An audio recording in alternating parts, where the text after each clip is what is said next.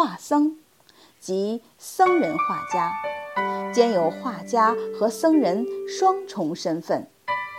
这两者既涉及佛学，又涉及绘画。在中国绘画历史上，曾涌现出不少著名的僧人画家，如善导、惠崇、朱耷等。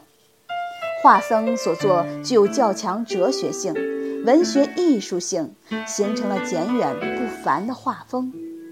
在中国五台山书画艺术研究院就有这样一位画僧，他自幼痴爱美术。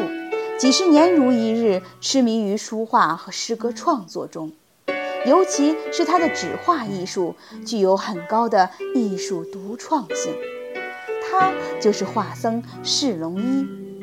释龙一本名田明山，号隐墨斋，一九四六年生，河北保定人。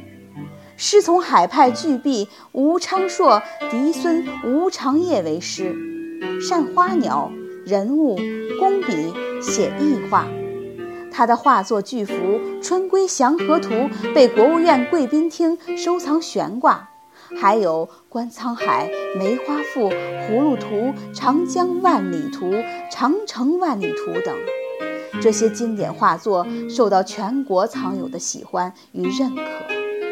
让我们跟随镜头走进这位画僧传承人。